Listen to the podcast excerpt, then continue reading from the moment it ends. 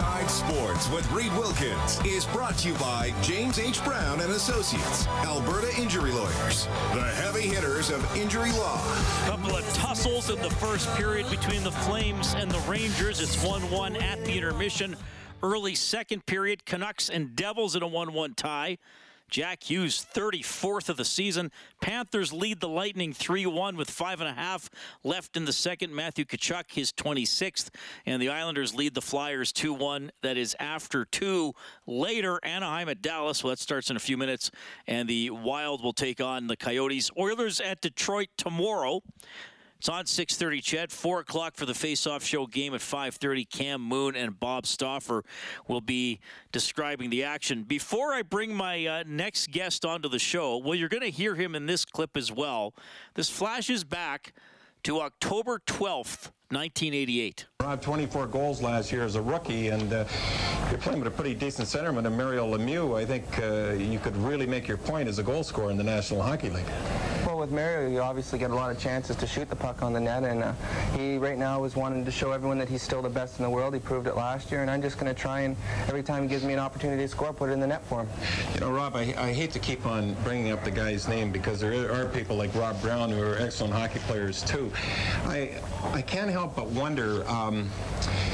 other than hearing Coffey, Lemieux, Coffey, what do the rest of the guys feel like? I mean, do they keep their self-worth also? I mean, you don't read much about the other players. Oh, we take it in stride. Obviously, Mario's the best in the world. He's gone out and he gets a lot of credit, but he's earned all that. And Paul Coffey, he's proved that he's one of the best defensemen in the world, and he deserves all the credit he gets. It's just a matter of us going out there doing our jobs, and come time, playoff time, Stanley Cup time, if we ever do win the Stanley Cup, then we'll get all the credit that we deserve. So we go out there, we work our hardest, and it doesn't matter who gets the credit as long as we win the games.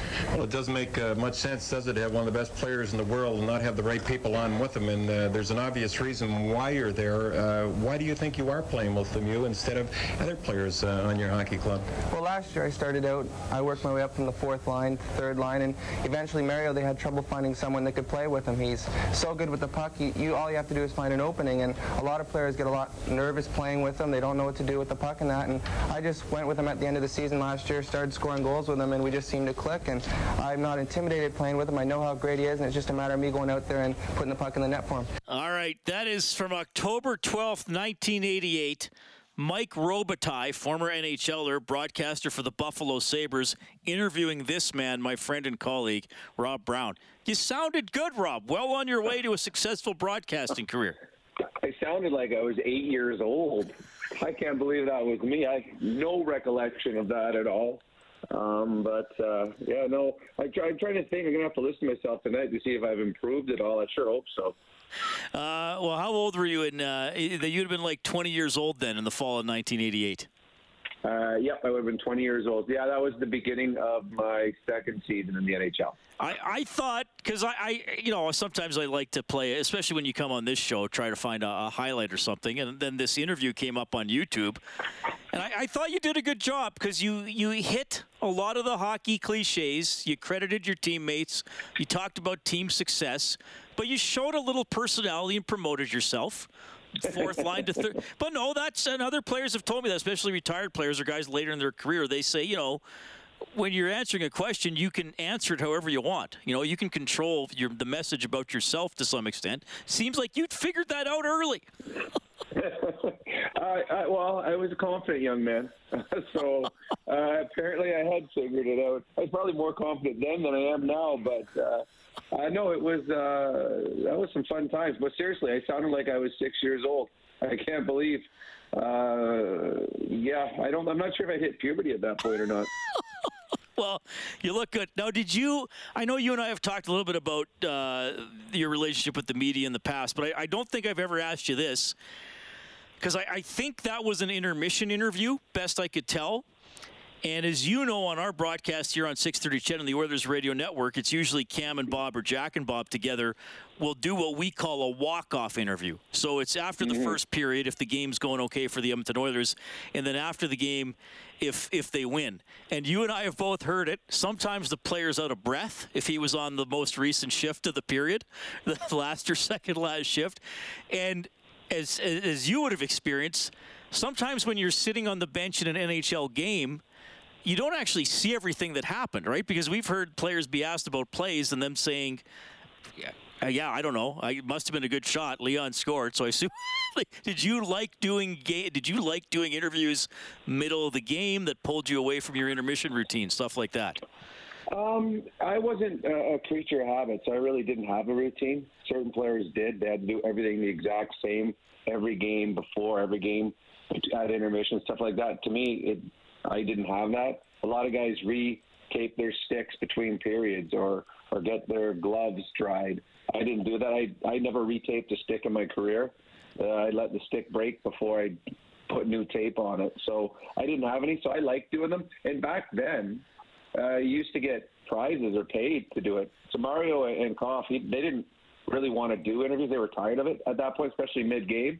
So, like, you go to Madison Square Gardens or something, all of a sudden you get, like, back then it was, like, a Walkman or something like that, or Hockey Night in Canada, you get, I think it was $100 if you did an interview for them. So you get money or prizes. It was pretty cool. You go home after a road trip with a few little goodies in your bag. So I liked it. It was fun. And there were some guys that didn't like talking to the media. They were fearful of them.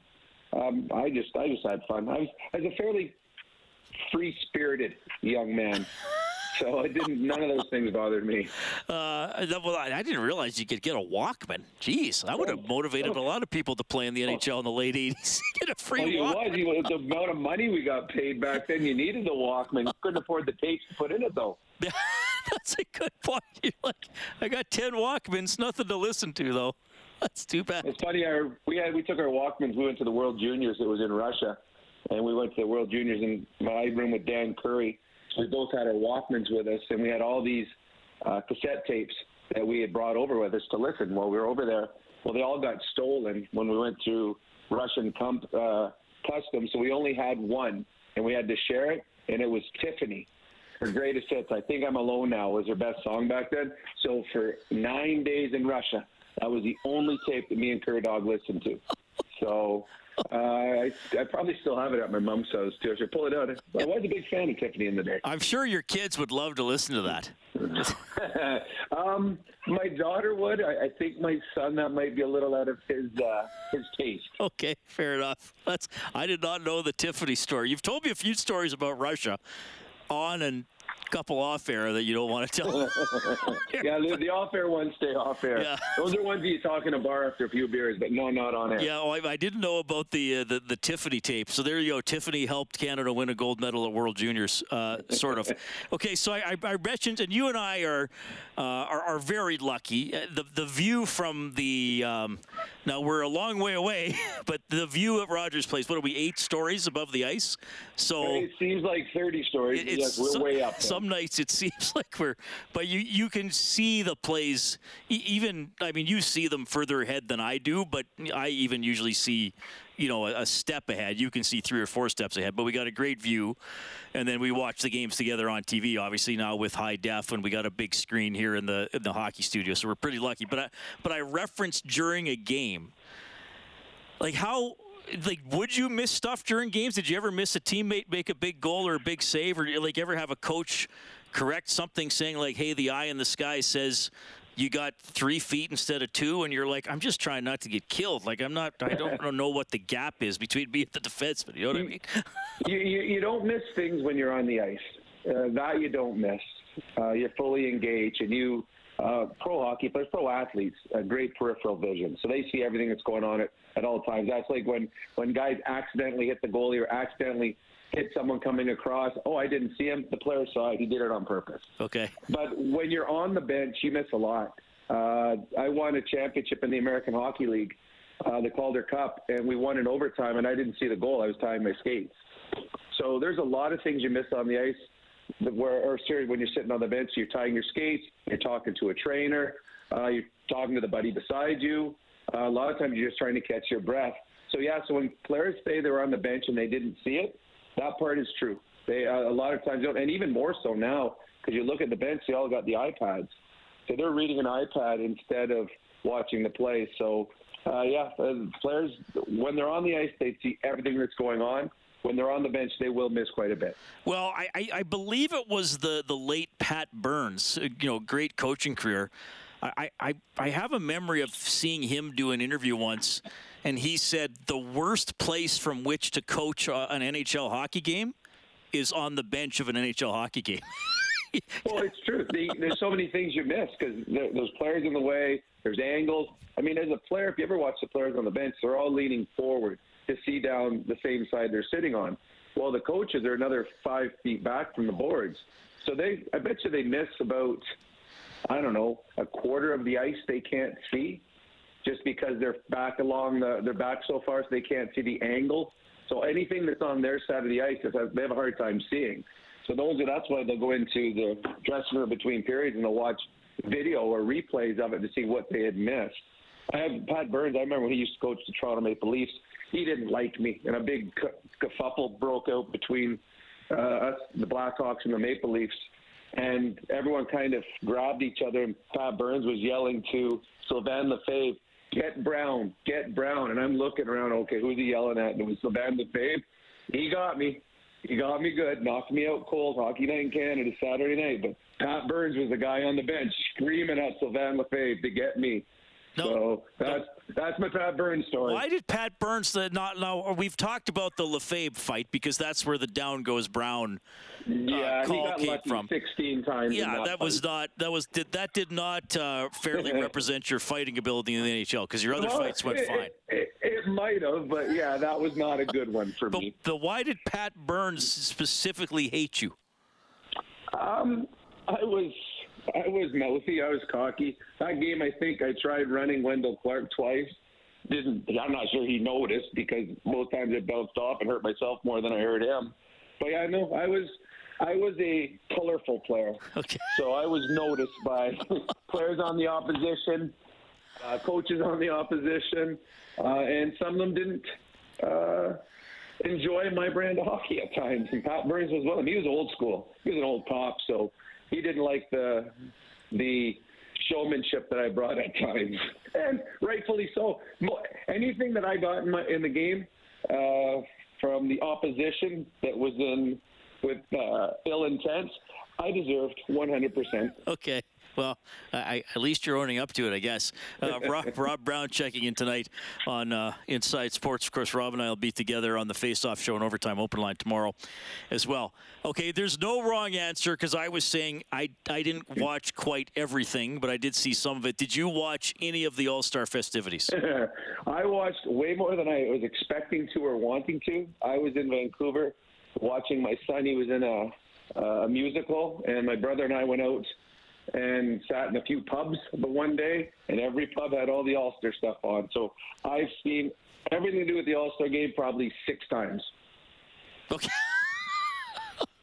I was saying in the first half hour of the show, like they try the stuff on the beach and the golf thing and the tendy tandem and the breakaway thing where you can wear costumes. And I'm just wondering if simpler is better.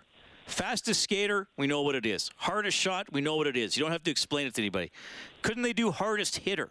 Put some kind of a measurement in a big dummy, like a foam dummy that you hit. It'd be hard though. You'd have the wrong guys at the All-Star game for hardest hitter. Did you watch any of the NFL ones? No, I didn't. I know they did flag football, didn't they? Well, they did that, but they also had dodgeball. Watching some incredible athletes in incredible shape playing dodgeball against each other. It was awesome to watch. Got into it, the players. That was cool watching them do that. And they had some skill things that they did where they had these machines moving and the quarterback had to hit the ball, had to hit the target. So they had some the NFL one was 1,000 times better than the NHL one. It was entertaining, and a lot of them were simple things. They had one where they were throwing water balloons. And the big lineman guys had to catch the water balloons without them exploding, and they loved it, and everyone was enjoying it. So more or less they did a lot of kids games. Right. Well, see, and again, concept. So simpler is better. 100%. So of the ones that I watched at the NHL, I liked the dunk tank. I thought that was funny. Skills, you had to shoot the puck, and I loved the sportsmanship. Like you saw Sidney Crosby, who's been the greatest player in the world forever, is sitting in a dunk tank about to get dunked by a hockey player. That looked cool. That one worked. The golf one didn't work at all. That looked dumb. And the breakaway one, I wish they would go back to the breakaway one where players go in on breakaways. Do whatever you want to score, but do it. I'd love to see a breakaway contest between the best players in the world where they're actually not getting rated on their breakaway. But who's the best breakaway artist? Is McDavid better than McKinnon on a breakaway? Is Ovechkin better than Crosby? I'd like to see that part of a breakaway contest because they have the one last year I think Zegers did was incredible, and he didn't win it. And this year they gave it to Ovechkin's kid. It was cute, but come on, that's not really – I mean, what's his name? Pasnick put a whole lot of thought and process into his, and then little Ovi Jr. went and scored a goal, and that was the one that won it. So that the breakaway one is getting silly.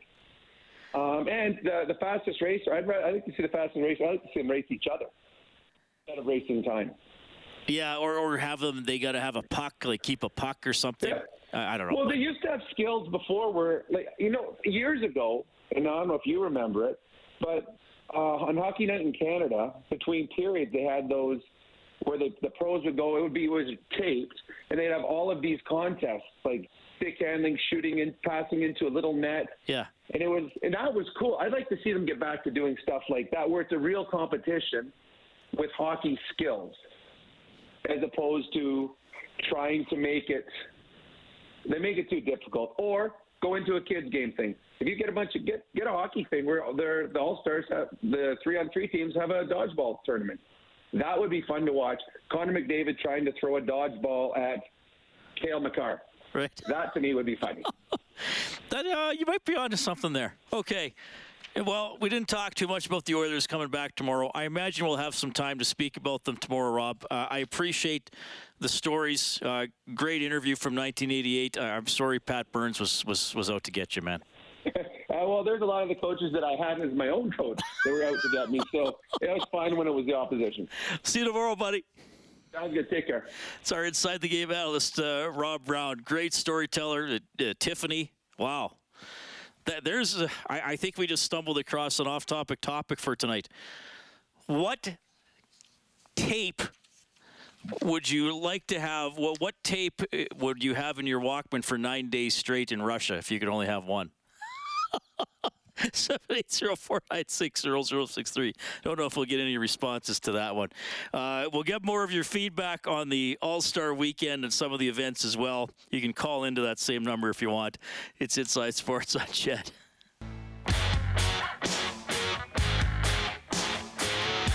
Inside Sports with Reid Wilkins is brought to you by James H. Brown and Associates, Alberta's precedent-setting injury lawyers.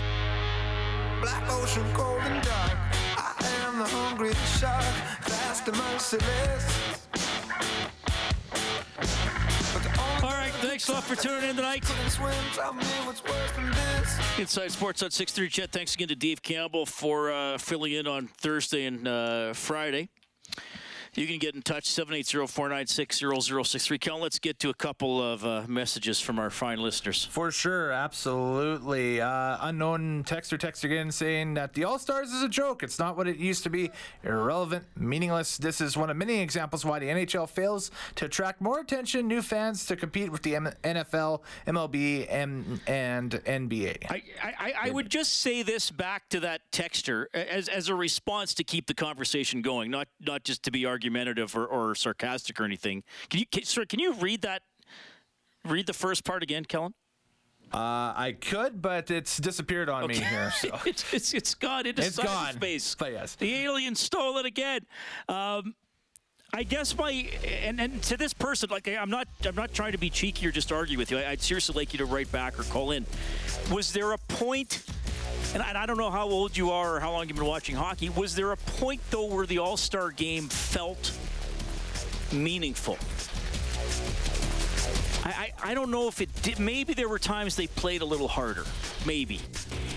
But I feel like it's been a long time. It's been, obviously, it's an exhibition, but it's really just been an exhibition. So that would be my question back to that. Like, I seriously want to know. I'm not just saying to be a jerk. Like, when was it felt like it had a little bit more weight?